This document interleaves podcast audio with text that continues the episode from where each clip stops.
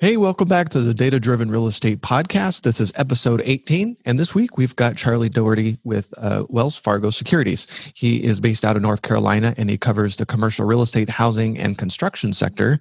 And uh, you can actually sign up in our community, which you never want to forget to miss. We've got links there on how you can sign up for emails uh, with information that they put out consistently on the economy. And it's actually very good. This week we talk about uh, commercial, how it's doing, everything from apartments to retail, opportunities, foreclosures and if we're on the other side of the pandemic uh, recovery. And if there's anything post election we should keep our eye out on, you won't want to miss this week. Hey, welcome back to the Data Driven Real Estate Podcast, the podcast for real estate professionals dedicated to driving business using data. I'm Aaron Norris with co host Sean O'Toole with Property Radar. And today we are happy to welcome Charles Doherty, Vice President and Economist with Wells Fargo Security. Thank you for joining us. Hey, thanks for having me. Hey, Charlie, explain a little bit about Wells Fargo Securities. I was not familiar with that branch of uh, Wells Fargo. Yeah, so Wells Fargo Securities is a part of uh, overall Wells Fargo. Um, this part of the, the overall bank is more involved in capital markets, uh, investment banking, things like that. So we're our own kind of uh, separate entity, but we are a part of uh, Wells Fargo. So as part of Wells Fargo Securities, uh, we have a team of economists, of which you know I'm a part of. Um, so, as I was just saying, you know, we, we have about 13 people. We dedicate, you know, 100% of our time of following, you know, what's happening in the economy. Uh, we produce a monthly forecast for the economy, which ranges from, you know, what's going to happen to real GDP, what's going to happen to uh, employment growth, what's going to happen to you know uh, interest rates, things like that. Um, so then we, you know, of course, you know, follow the incoming data that we get, um, and then we write our analysis. And I'll just sort of tell you where you and your uh, listeners or viewers can find that. Go to wellsfargo.com backslash economics. All of our reports are there. They're all free. You don't have to be a client. Um, you can sign up for our email distribution list. Uh, you can choose what type of you know uh, research you're going to receive, whether it's housing or commercial real estate, or maybe you're just interested in what's happening uh, with the Federal Reserve and monetary policy. So you can sort of uh, curate your your list to what your interests are. So again, wellsfargo.com backslash economics. You can find me all my information there. Um, but that's basically what our group does, and you know that's what we focus on every day. Do you guys publish everything uh, out there, or is some stuff you know uh, you know only for clients? Um, as part of the economics group, it's it's all out there. It's all publicly available. Uh, there's other parts of our research, like equity research, that's just for the clients, but uh, the economics part um, is widely available. I did post links in our community to how to sign up for that very easily. I was actually turned on uh, to your work by our CMO at Property Radar, and so I get your emails all the time on anything on housing, and it's it's impressive. You guys do some really great work. Now, your specialty is specifically real estate and commercial. How did you fall into real estate? So I, uh, I've been following uh, real estate for you know quite a while now. Um, I really started. I, I, used to work for a, a, company that sort of compiles economic data, and I was part of the regional group. So you have the national economy, and then sort of separate from that, you have what's going on, you know, at a regional or you know local basis. So um, I was in charge of covering you know different you know individual markets what's going on in their economies. So of course you know part of that is figuring out what the the you know real estate is doing in those local economies because it's such an important driver uh, for the rest of the economy. Um, so that's sort of where i first started um, you know covering real estate markets. Um, and then soon after that i worked for a very large building products manufacturer um, and you know they they make basically everything that's surrounding you right now walls you know ceiling tiles um, uh, basically everything right so as part of their you know their you know group, basically what I was tasked with doing was sort of following all different types of um, residential and commercial real estate because they were, you know, the, the entities that were buying our products. So um, that's sort of how I transitioned from, you know, there to now, you know, where I, you know, primarily am focused on, you know, the sort of what's ongoing and what's happening, you know, with both residential and commercial uh, real estate. Okay. And what's Wells Fargo's primary reason for you know uh, you're creating this research, putting it out publicly? Um, is it is it kind of a, a, marketing effort, or are they using it in internal decision making, or uh, you know client decision making, or you know what, what? How does how does your work typically get used? So I would say all of the above. Um, you know, certainly internally. Um, I mean, think about what's happening, you know, right now when everybody has so many questions on what's happening with the economy. So right now we spend a whole lot of our time speaking with clients and customers and trying to, you know, uh, relay our insights on what we think is going to happen to the economy uh, over the next few years because everybody, you know, you know, everybody is sort of wondering you know what's the trajectory of the economy? What's going to happen? You know it's a big question. So that's sort of how we get put to use. Um, and, you know before you know covid pre-pandemic era you know we spent a lot of time traveling on the road and going you know in person and sort of explaining um, you know our economic outlook and explaining you know how we think the economy is going to fare how we think housing markets are going to fare at a you know a high level. Um, so uh, you know to answer that question, I think it's really all of the above. COVID. So we should jump in. Um, are, are, you surprised where we're at today, uh, maybe compared to six months ago? Uh, you know, it, it's if you kind of go back in time, right, to February or March when everything really started to um, you know, pick up speed here. Um, it, has been a, a, long seven months, and it's you know, I, don't want to say it's gone as expected, but I think if you listen to what the experts were saying in March and April, you know, this was always going to be um, you know more of a long-term event than what you know a lot of people were initially sort of expecting. Um, so you know, we we we knew it was bad. Um, we knew it was going to take a long time for them to, you know, develop a vaccine. You know, reports are now that saying, okay, we're we have over 200 vaccines uh, under development worldwide. You know, hopefully, you know, fingers crossed, one of those things works. Um, but from the onset of this, um, we knew it was going to be, you know, uh, very serious and very, very bad uh, in terms of a public health perspective. Um, in terms of, you know, the economy, uh, that was probably more of, uh, you know, it's still sort of uh, a big question mark, uh, frankly, right? Because heading into this, you know, how we sort of forecast what the economy is going to do is, you know, we plug prior economic data into an economic model mm-hmm. and that sort of susses out the trends and tells you you know what the current trends are going to how they're going to take you over the next you know, over the short term, and that'll give you, you know, a forecast, right? Um, so what happened with COVID is basically all of the economic data got so bad and deteriorated by such a large extent that it essentially broke all of our economic models. So that made our jobs much more difficult in forecasting the economy, which is you know part of what we get paid to do. Um, so it has been a challenge uh, because you know this is such a you know a historically unprecedented situation that we found ourselves in. In the commercial space, what are what are some of the key data th- points that you're looking at that were just completely thrown out the window because of COVID?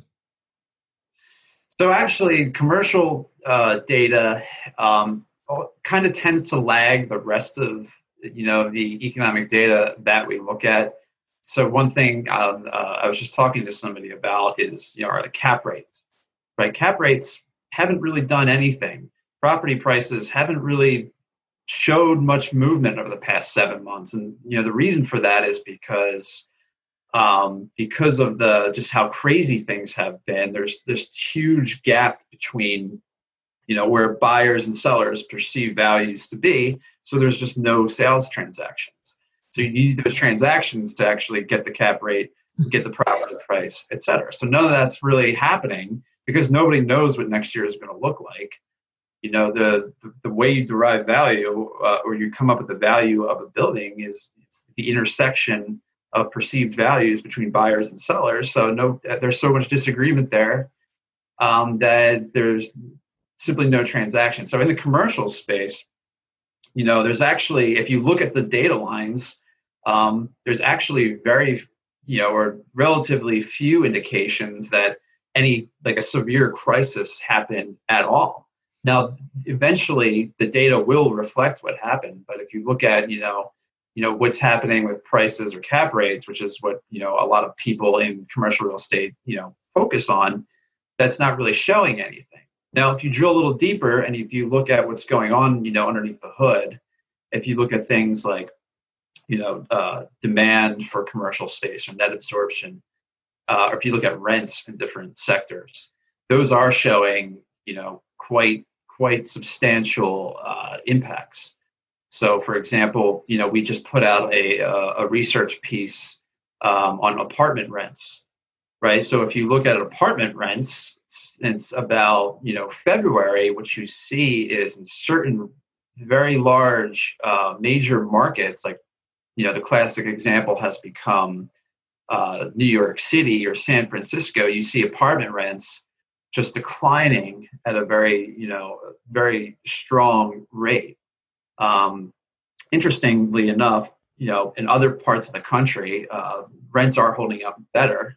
But you know these these these are the sort of indications that the pandemic is starting to have you know a, a very huge impact on commercial real estate. Yeah, I mean, I think that's it's a great point um, that you made. And it's like you know, uh, Bruce. Uh, I mean, Aaron's dad is is famous for having uh, told everybody to get out of uh, the single family uh, market in at the end of 2005, beginning of 2006. I made a similar decision, and um, but it really wasn't until you know September 2008 that I think the markets and everybody else really realized the crisis. You know, so that's you know almost three you know plus years later. So these things do take a while to work through. It's one of the reasons I love real estate, right? Is because you do get if you're paying attention, you do get you know you do get to see some things ahead of time if if you're looking at the right things. Um, drilling in on um, you know so have you guys worked on models around like okay we are seeing some softness in rents right? And so when we get back to a normal uh, market where there's normal level of transactions going right? And assuming those rents stay low right we can start to predict maybe what starts happening to prices and that kind of thing. Is that stuff you're working on like various scenarios? Like okay if if rents stay at this level people are signing one year leases now you know there's rent control in places like san francisco. So even like a short term impact to rents could potentially lock in long term impacts on rents. Yeah uh, we we do look at that and um, it's really hard to judge um, or even quantify at this point um, because there's just so much uncertainty out there. Um, you know going back to the whole rents thing you know, New York and San Francisco rents have come down. They've come down quite a bit. Um, you know, but the thing you have to keep in the back of your mind is they were pretty high to begin with, right? So how how far above equilibrium were they to even before the crisis? But values um, values probably were based on those high rents and an assumption that those rents would keep getting higher, right? Mm-hmm. And now yeah. that that mindset's been burst. Yeah, yeah, I would agree with that. Um, and you know, again, it's it's it's very sort of challenging, right? Because um, if you think about you know where values are for example you know new york city versus you know other parts of the country i'm i'm speaking to you from charlotte north carolina right and what's been happening in new york city for the past few years where there actually has been a population you know out migration right for for a lot of years now and Charlotte has been on the receiving end of that, where we've had a, a, large influx of population growth. So, one, I'm not so sure, you know, um, any of that was either baked into those, you know, pricing models or not. I mean, assuming they are. Um, but, you know, one of the trends that we've kind of seen and we're kind of trying to determine now is, you know, how, how how much uh, of what we're seeing now is just sort of an acceleration of pre-pandemic trends. So, like I mentioned, the the you know outflow of residents from New York City, which began three or four years ago, really. Um, you know, how much of that is just an acceleration um, now? So when you're trying to predict, you know, okay, what's what's when's the turnaround? Where's the inflection point here? you know, we, we might actually be closer to that than many people think um, because, you know, we, we're sort, we sort of saw this trend happening, you know, years ago. So we're kind of further in the ball game than, than many people think. In, in California, um, uh, we've spoken at the Apartment Owners Association for over a decade, and uh, last year the question got asked: Are, are we in a an apartment bubble? And uh, we sort of asked the question to the audience: Would you buy your current asset at the prevailing cap rates and there was rolling laughter across the audience and we're like there's your answer and that was pre-pandemic so yeah. were we just just really taking advantage of cheap money and driving up rates to where it didn't make any sense um, in markets like new york's and california? You know uh, maybe a little bit.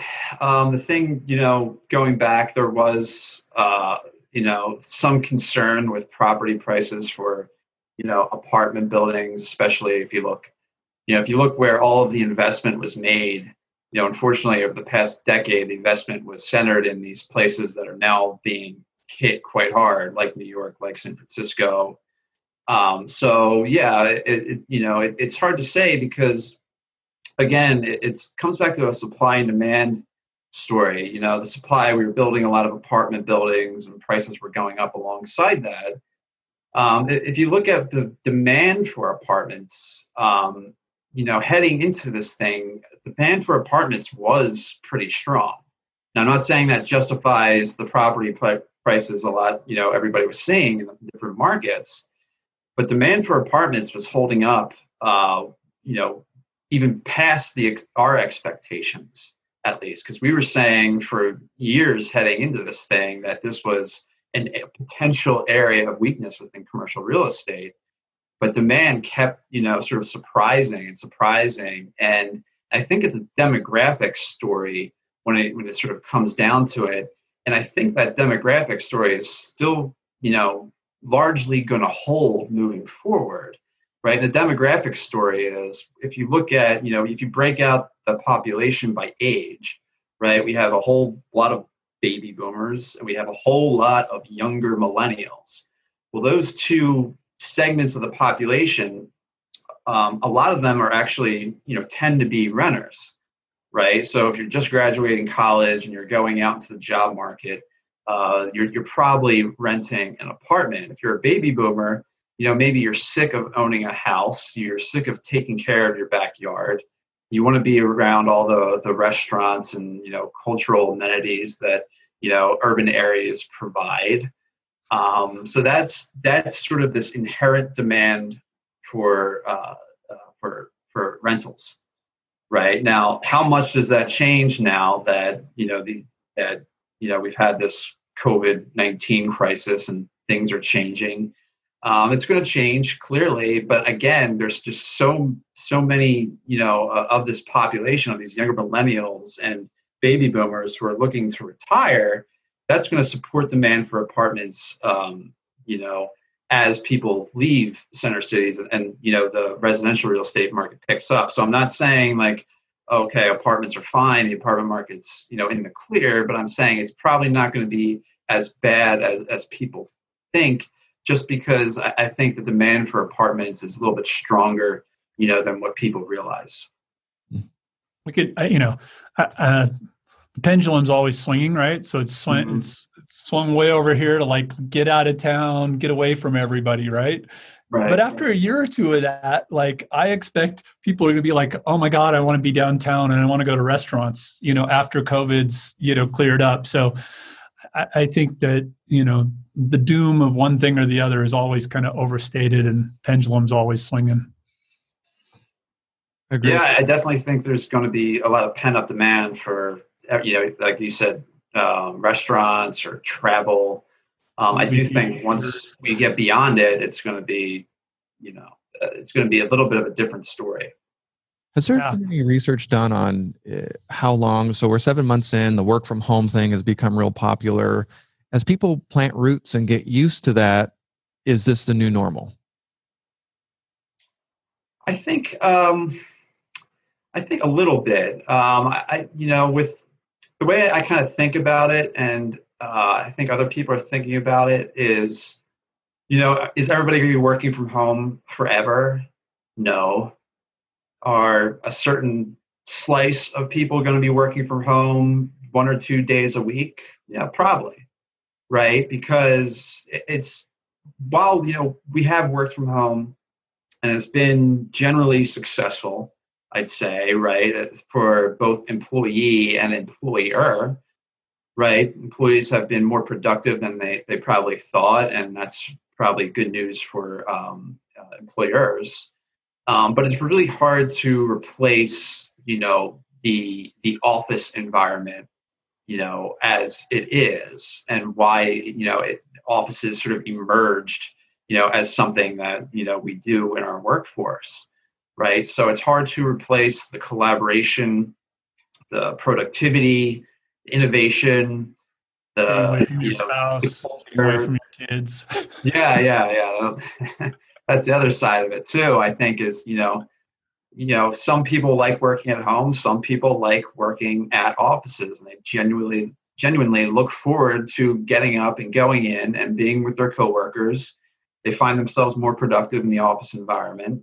Um, and they kind of view it as sort of a second home right? So they enjoy that and that's part of you know the contract where they they say i'm, I'm working for you and i'm going to give you you know eight nine ten hours of my day and this is where i'm going to be.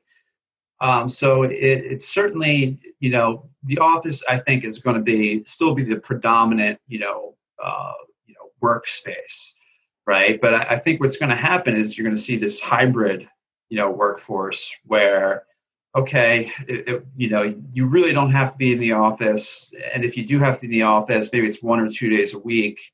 So we're going to kind of keep up with this work from home policy. Um, so that's probably more of the, you know, the longer term thing that's going to happen.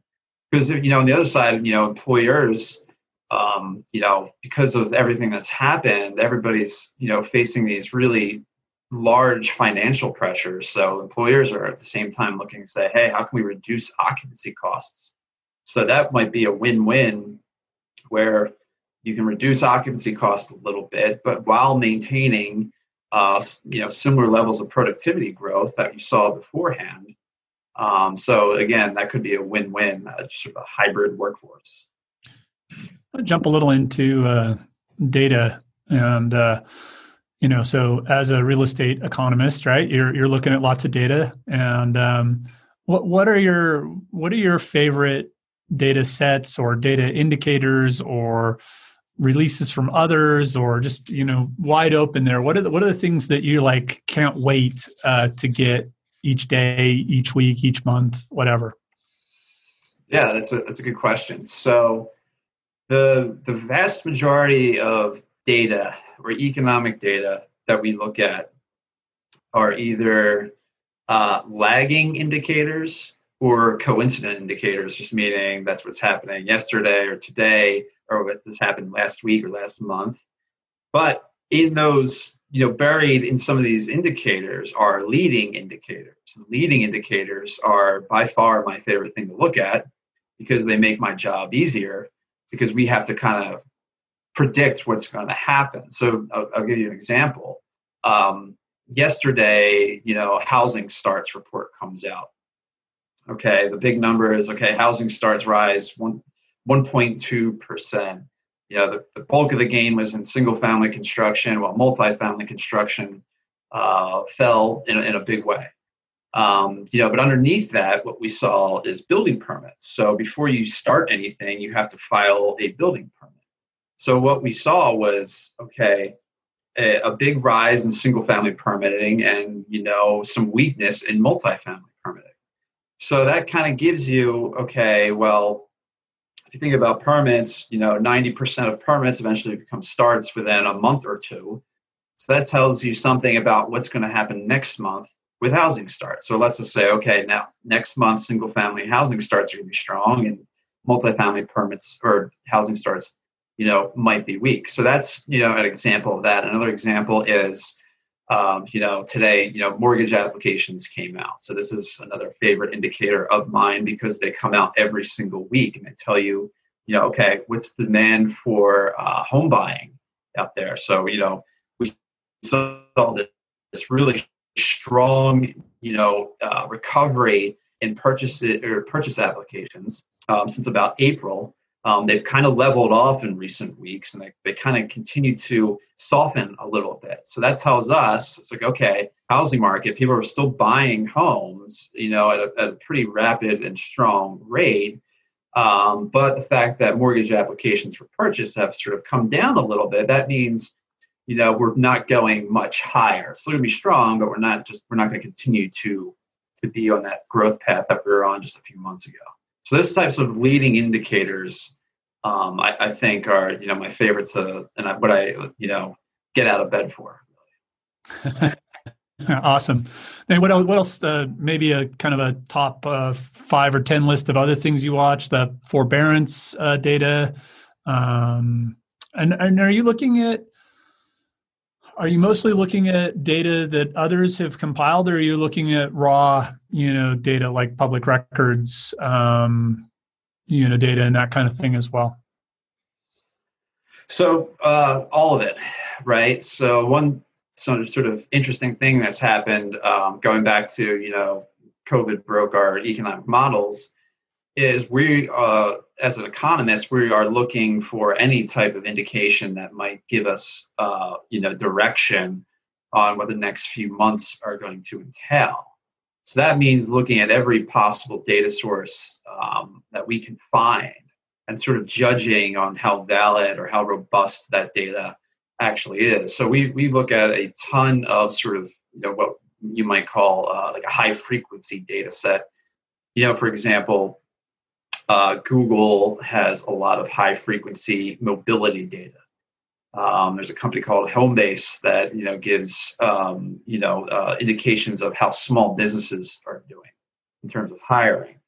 Um, so we're looking at all data across the board, and, and, sort of this interesting thing that's happened is you know we've come to more rely upon uh, that that sort of all these alternative data sets to sort of help us form judgments about you know what's going to happen.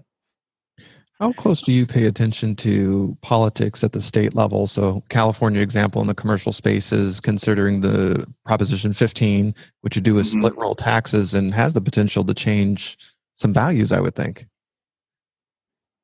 Yeah, we uh, so we we do pay attention to local, you know, state and local level, you know, politics. We stay away from propositions and things like that, or pol- you know, potential policy changes, just because there's always different things floating around and you're never sure if they will actually come to you know fruition um, so we kind of stay away from you know the, those sort of granular type you know propositions where you know we're not exactly sure what the, the impact is going to be because uh, of, of all those different factors so you know we pay more attention to you know what's happening nationally um, of course we've got a big election coming up we, we've done uh, a lot of work on trying to figure out, you know, how that's going to impact the economy, how it's going to impact certain areas of the economy. It's very difficult because, again, you know, it's 2020. Who knows what's going to happen?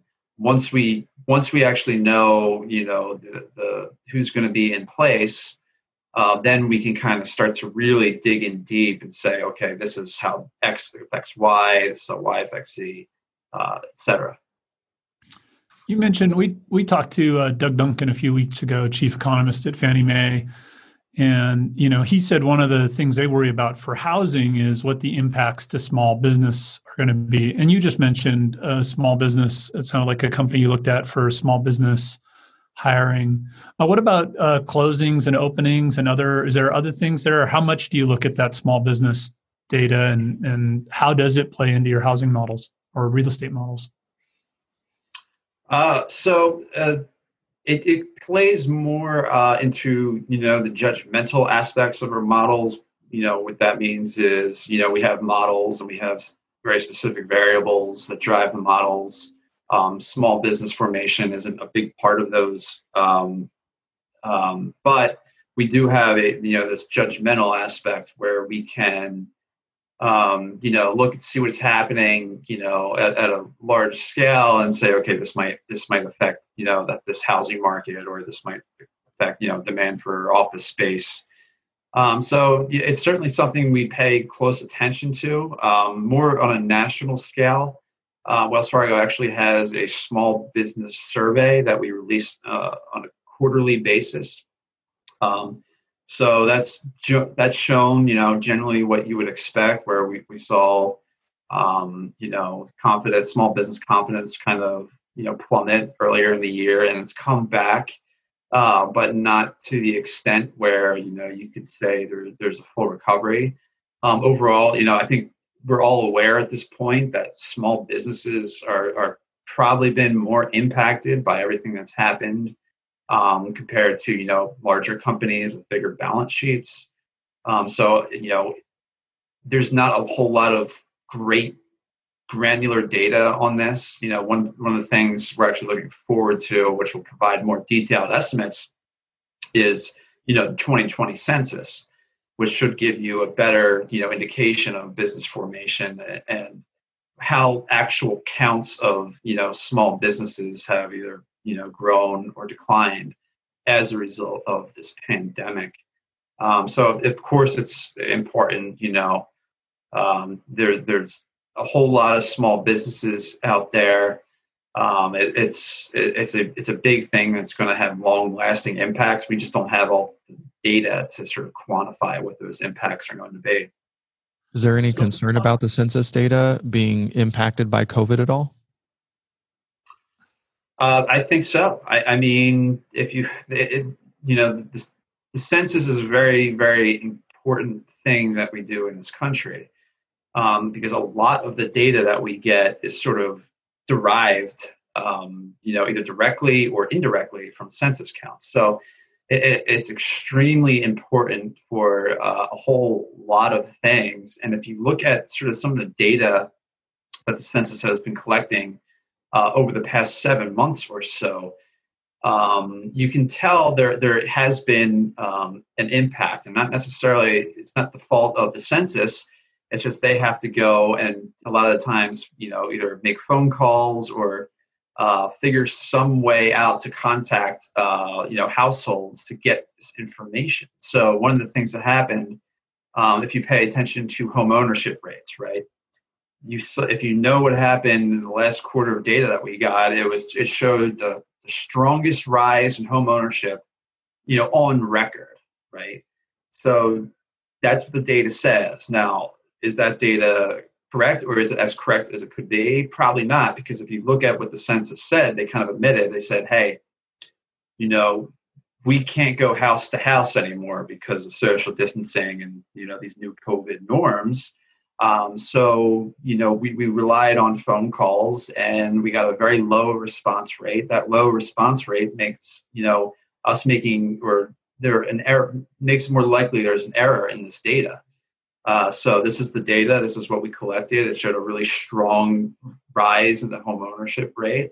Uh, I'm sure home ownership did rise because of everything else that's happened that we can, you know, we have better data on. Um, but that's just one example of the challenges I think the census is going to have with collecting data, just, and it's very important. It could be it was just easier to reach homeowners than it was to reach renters. Right? yeah, yeah, that, that's Those true. Yeah.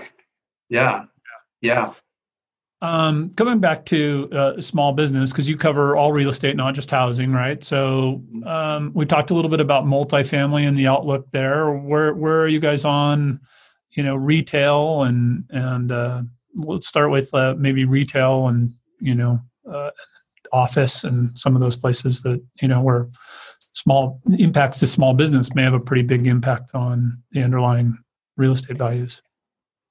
Yeah. So uh, you know real estate or uh, retail, excuse me, retail is one of those areas that it's sort of been uh, in dire straits. You know, even before the pandemic, it was it was tough going. You know, for um, a lot of the retail sector, and clearly, you know, one of the biggest impacts there, and we're sort of seeing this even clearer now, is you know competition from e-commerce retailers like you know you know all the big names right so you know that unfortunately is going to cause some weakness in the retail sector um, you know probably over the short term. Over the longer term however you know retail is the sector and it's this thing that's always been in the state of flux right? So if you go back to the 50s and the 60s was, that's when the malls started to you know crop up around the country. You know big box retailers and you know uh, you know before that it was these huge department stores on every corner in every city. Um, so there's always been this you know this you know continuous state of flux in retail. So you know the way you know i view things is you know with e-commerce coming in and taking up a, an ever growing share uh, of transactions right in that market um, you know uh, eventually you know we're going to continue that's that that's going to that effect's going to be there right? We're going to see more retailers start to implement that and, and work with that. Um, and we probably will see a turnaround you know sometime probably sooner than what most people are expecting um, uh, you know in retail properties that you know the, the, the, things are, will adjust i guess is my point you know if you think of some of the things that were seeing success beforehand. Um, some of the retail properties uh, were moving away from enclosed indoor spaces anyway, and they were more walkable and outdoor. You know, I think that fits very well into you know what a post-COVID environment will look like in terms of retail space. Because I think, you know, I think people still people still like to go to retail stores, right? There's obviously things you can do you know more efficiently online that'll more of that stuff will move online right but people still like to go and, and, you know try on clothes to certain to a certain extent to you know engage with different products learn how to use them. If you look at younger demographics generation z you know there's some early evidence that they you know sort of like to go out and, and experience you know in, in-store shopping more than other generations. Um, so I, I think you know i think the turnaround in retail is probably coming a little sooner than what people would expect that's not to minimize you know retail is certainly has a few headwinds ahead of it um, but uh, yeah i think that turnaround is coming you know sooner rather than later um, you know so for hanging at the mall isn't over yet. yeah, right. Um, so yeah, so there. I mean, and if you look at other you know types of commercial real estate properties, um, the you know we talked about offices a little bit, and, I think you know the big thing that's sort of limiting offices right now, you know, is again going back to this uncertainty where you know uh, nobody really knows when that return to the office is going to be. You know, we're fairly confident that you know people will eventually go back to the office, and I think employers are you know sort of anxious to get their employees back to a certain extent. Um, so. So it, it's just that it, it depends on the timetable for uh, the virus, which frankly nobody really knows. Probably next year at some point, um, that's when you know companies will have more an idea of how much office space they they really need. They'll probably have firmer plans put in place with okay, this part of the workforce is going to stay at home, this part of the workforce is going to come into the office. We're going to do these rotations or come in in staggered shifts, et cetera. Next year, you know, that'll probably, you know, start to to to take hold.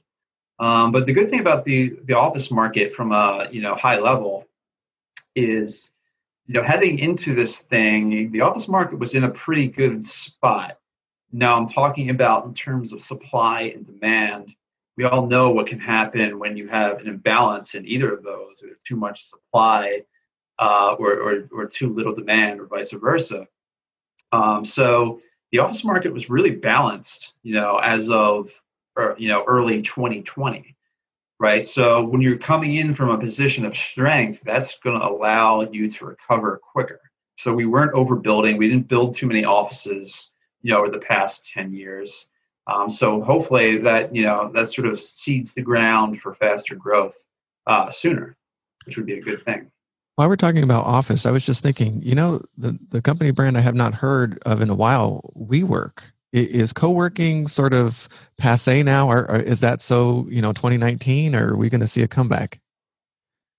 That's um, that's a good question. Uh, there, that was certainly uh, an interesting trend that we saw, you know, over the past few years. And then, you know, if you just think about, you know, what's happened with, you know, in terms of social distancing and just a general aversion to, you know, enclosed indoor spaces, that would make me, you know, more pessimistic about, you know, co-working, you know, rather than being an optimist. So I, I yeah, I do think it'll be challenging for co-working companies and you know it wasn't just WeWork. There's a, a whole list of uh, co-working companies that are in basically every major market. And you know what they kind of have to offer is kind of interesting um, and, and, i think one of the, the good things about co-working space was always that you know it, it wasn't just you know for entrepreneurs uh, or people you know starting their own businesses or things like that. You know we saw some really large companies leasing up uh, or subleasing space, you know, with some of these co-working companies. And we actually thought that was kind of that was good because it would if, if a company was trying to test out or stick their toe, in, you know, in a certain market, they could go in and you know lease up or sublease some space uh, for you know and not make that longer term commitment. So I think you know it, it kind of greased the wheels a little bit of, of companies expanding their footprint, which I think was a good thing unfortunately, you know, everything that's happened over the past few months, you know, kind of will make that challenging moving ahead. Hmm. Hospitality. Yeah, I think we, we actually, I have a, uh, a tenant in one of my office buildings as a co-working space, and he is desperately trying to expand um, because he can put fewer people in, and hmm. he's got more demand than he's ever had uh, before. Um, but we are in a little bit different situation. We're in a resort town that everybody is moving to, and then realizing, okay, I got to get away from the okay, kids, yeah. you know, whatever. Yeah. So it's a little bit a little bit different, but um, you know, you know that there was there's co-working, but I also wonder about like, you know, if this desire for um, well, I, I, think one thing that might come out of this is for businesses to have a desire for greater flexibility. So maybe changes in leasing terms uh, going forward and changing in, you know, rather than vanilla space that you come in and spend so much money building out. Um, you know, co-working kind of pre-builds out these really beautiful yeah. spaces for you and gives you a more flexible term than you'd get normally when you take over floors of a building or an entire building. Do you think there'll be a trend more? You think we'll see some changes in the underlying contract terms going forward? Oh yeah, I mean without a doubt. I mean, if, if there's anything, you know, I, I, think we're starting to see changes around the margins, right, with a lot of everything. But certainly for you know leasing terms and things like that. Um, hard to say what those you know larger scale impacts are going to be, but you know, if there's one thing we know, changes around the margins can have really big impacts. So I think, uh, you know, of course, we're going to see those, you know, types of changes as sort of companies adjust and, you know, uh, occupiers sort of figure out what they need and what's what's going to work best for them. Um, so yeah, absolutely.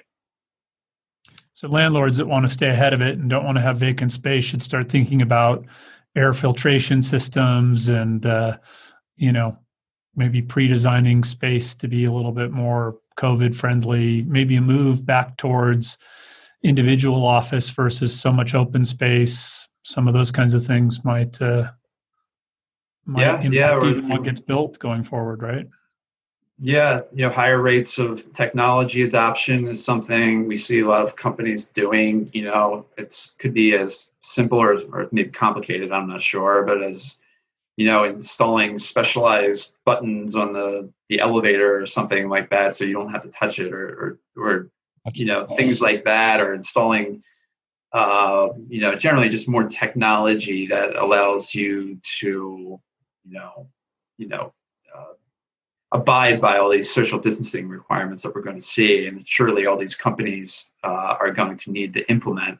So that's you know that's just one example I think of something that you know companies should probably think about um, moving ahead. I think I think a lot of people spend so much time thinking about all the negatives of this, but there are a lot of positives and a lot of opportunity um, as well. I think even for those building owners that maybe are you know struggling right now if they look at the opportunities and the way to do things differently right they probably are going to be the first to recover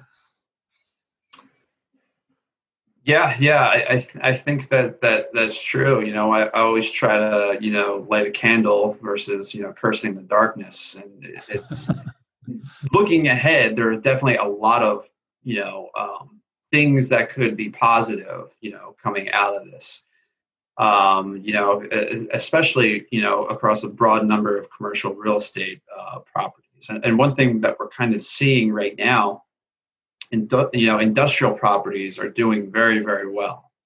So this is another trend that we saw before. You know, there has been an impact uh, for sure from you know just the drop in global trade, which you know a lot of industrial properties are involved with but if you think about, you know, uh, what's happened to retail, and the opposite end of that is, you know, we need a whole lot more warehouses and distribution facilities and assortment centers and things like that.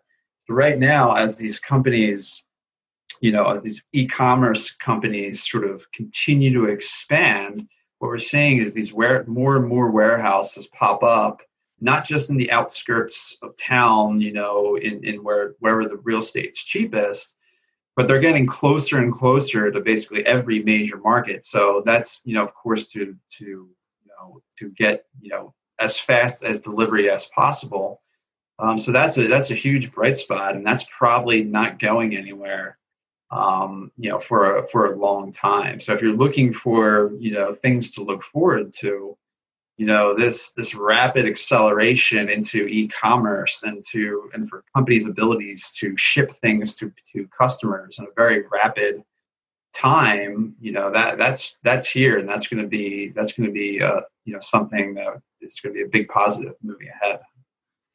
Hospitality space any opportunities there that you're seeing? Yes uh, so you know clearly hospitality is you know it's uh you know if not the most impacted part of our entire economy right now uh, is you know hospitality hotels restaurants um, you know large event spaces. Unfortunately it's going to be a, a you know it's going to be you know a full recovery there is probably some ways off. You think that was probably the first to get hit and will probably be the last to recover unfortunately. And that's just because you know all of this is very close contact in person you know type of activities. Um, so it's just one of those things that's going to depend on fully defeating uh, covid-19 and the pandemic and then we can start to fully think about recovery i mean we are starting to see you know uh, i was just looking at uh, hotel occupancy rates uh, nationwide right and we've seen hotel occupancy rates have come up right? They they went down, you know, they, they plummeted really. They went down from, you know, high 60s to, you know, 20% around there, you know, the deaths uh, uh, of the crisis. So they've come back up. The occupancy rate is right around 50% right now nationwide. Um, but still, there's that, you know, like I said, I was probably around 70% um, last year at this time. So there's still that gap that needs to be um, made up. And, and, you know, what can, you know, what can happen there? You know, obviously, you know, I, I think people are, are a little, you know, space confined and sick of being at home. So I think travel, leisure travel probably picks up. I think I think people, you know, are generally a little bit more okay with going and staying in a hotel than they were, you know, a few months ago. They're probably not thrilled about it, but they, I think that's that's improving and improving as we go on. Um, the, the big thing holding everything back there, though, is international travel and business travel. So business travel probably isn't going to come back for you know some time. Um, again, that's based on the virus, um, and I think companies are going to be very cautious in sending people in a you know in a, big way back out on the road. Um, you know, and international travel is sort of you know very similar to that, and you know I think you know uh, officials are going to be very reticent to sort of open up the gates again and uh, that's just one unfortunate aspect of sort of you know where we found ourselves. So that's going to take a long time to come back. But you know, I'm a little bit more optimistic on the leisure travel side. Um, but unfortunately, you know, I think business travel is probably 20% of all travel. You know, that's that 20% gap that won't be filled. Is it really only 20%? I would have thought it would have been a higher percentage. Yeah, so we looked at data from 2019, and, and that's what it was. Um, so I'm sure it fluctuates, but that's you know uh, that's the numbers we came up with, um, at least according to the uh, uh, ITA travel agency. But yeah, it, it's it, it's it's certainly a big slice, no matter you know what the actual number is, and and unfortunately, it's going to remain very depressed. Are you fairly positive overall on where we're headed? And is there anything, if it happened in the next several months, that you'd sort of step away and say, nope, gloves off now, this is a free fall? no, I, I, do think we, uh, you know, we are on the path to recovery, right? Which is where you'd want to be at this stage. Now, the question is, can we get where we're going faster? Or is there going to be something that slows us down? Um, I, I think, you know, if you look at the general, you know, economic drivers that, you know, kind of determine where commercial real estate or where uh, residential real estate is going to be, um, those those are looking pretty good, and, and, we're still making gains. Now the thing is, those gains are are becoming smaller as we go, you know, move ahead, which is one um, a consequence of just the, the depths of the losses that we saw in the early spring. So it's only natural to have, you know, some cooling or moderation there. Um, but we are, you know, we are firmly on the path to recovery. You know, it, it's it, it's going to be a long road. Um, there are probably some things that could happen to get us back to where we were uh, at the start of the year a little bit quicker. Uh, but right now, you know, we think you know, if you think about GDP, you know, the economic, you know, growth that we we kind of pay attention to, you know, our forecast calls for us getting back to where we were uh, at the start of the year, uh, right in around 2021 Q3. Right, so that's about eight months away. So it, it's still going to be a little while till we get there, um, but we are on the right track. So that's I'm sort of you know cautiously optimistic that we'll continue uh, uh, to to sort of stay on that track, and then maybe you know we get some upside surprises as we move forward. I had one more question. The, no matter who wins the presidential election, is there any thought that some people are just on the sidelines waiting for some kind of stability, or, or at least what the next four years might look like? Um, to get off the fence, and maybe we'll see the numbers increase again. Yeah, that's that's always a possibility. Um, you know, it, we did look, and it's really hard to say because you know just everything that's happened in 2020, it's just completely, you know, it's just you know off, you know, whatever. But the you know, anyway, we did look at you know, the impact of elections and, and, our economy. You know, in prior years, you know, and, and we what we came up with is you know, do elections impact the economy? Um, you know, a little bit. You know, do the results of the election impact the economy more? Yes.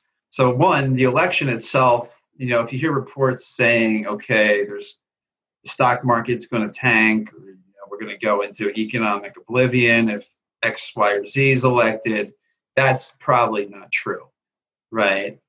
But the outcome of the election, you know, Republican, Democrat, the outcome of, uh, you know, the, the makeup of the Senate and the House of Representatives. That's all very important. That'll have an impact on the economy, but the election itself is not going to impact the economy. So we just have to wait and kind of see, okay, you know, what are the results? How is that going to impact things? How is that going to impact, um, you know, real estate? Because there's definitely a lot of important policy proposals that I think both candidates have and that are, you know, up for, you know, uh, up for change, really. Um, and that will have direct impacts. Um, but we just kind of have to wait and to see, you know, what those you know results are going to be. We are at that time, Mark. Um, if uh, one more time, if people could find out where they would best connect with you online. So if you go to uh, wellsfargo.com backslash economics, all of our information, our reports, uh, our, our, forecast, everything can be found on there, and you can sign up for our email distribution list and get everything sent to you directly. Sounds great. Thank you so much thank for your time today. Hey, thank you. All right. Thank you for listening to the Data Driven Real Estate Podcast. You can find show notes and links to some of the resources mentioned in the show at datadrivenrealestate.com. Click that join the community and you'll be forwarded to the Property Radar community where you can ask questions about the current show and even see upcoming guests and ask questions there. We'd love to engage with you in the community, so check it out. Please don't forget to like, favorite, subscribe, and share on your favorite platform where you're listening to the show. It helps us out a great deal. Thanks for listening, and we'll see you next week.